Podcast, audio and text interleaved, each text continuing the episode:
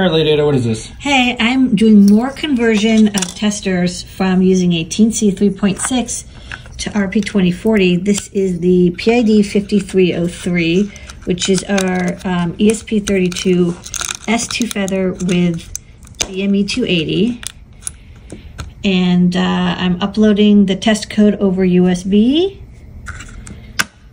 And then the tester output comes here, test the pogo. Well, it doesn't actually take 5,000 seconds, but because it's been on for a while. But um, this test is going to be a lot more reliable than using a Teensy or a Raspberry Pi. So I'm really psyched. And it just uses an RP2040 to do USB bit bang host.